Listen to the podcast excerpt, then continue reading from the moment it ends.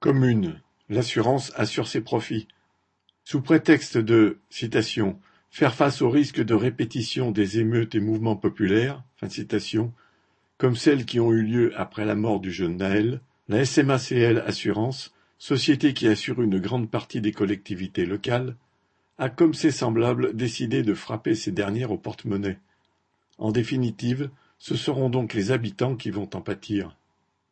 Pour le directeur de la société, il s'agirait de survie, puisque parmi les collectivités touchées par les destructions de cet été, soixante-quinze pour cent sont sociétaires de la S M A C L, qui se trouve à supporter soixante-cinq millions d'euros de remboursement, sans compter un déficit prévu sur l'année.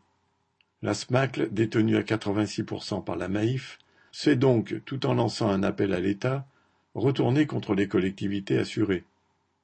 Certaines, mises au pied du mur, ont vu leur contrat résilié, d'autres ont reçu un avenant leur imposant de nouvelles clauses, les prenant à la gorge.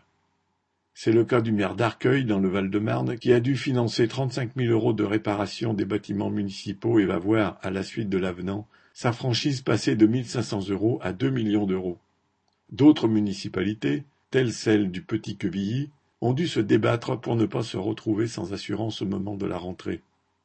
Pour ne parler que de la S M A C L, dont le bénéfice en deux mille vingt-deux, cinq virgule trois millions d'euros, a grimpé d'environ vingt pour cent par rapport à l'année précédente, il n'est visiblement pas dans sa logique de venir en aide aux équipes municipales en difficulté, mais plutôt de continuer à prospérer malgré les budgets en baisse de ces dernières.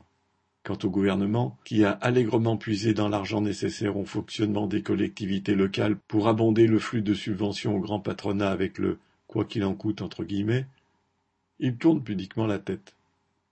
Viviane Laffont.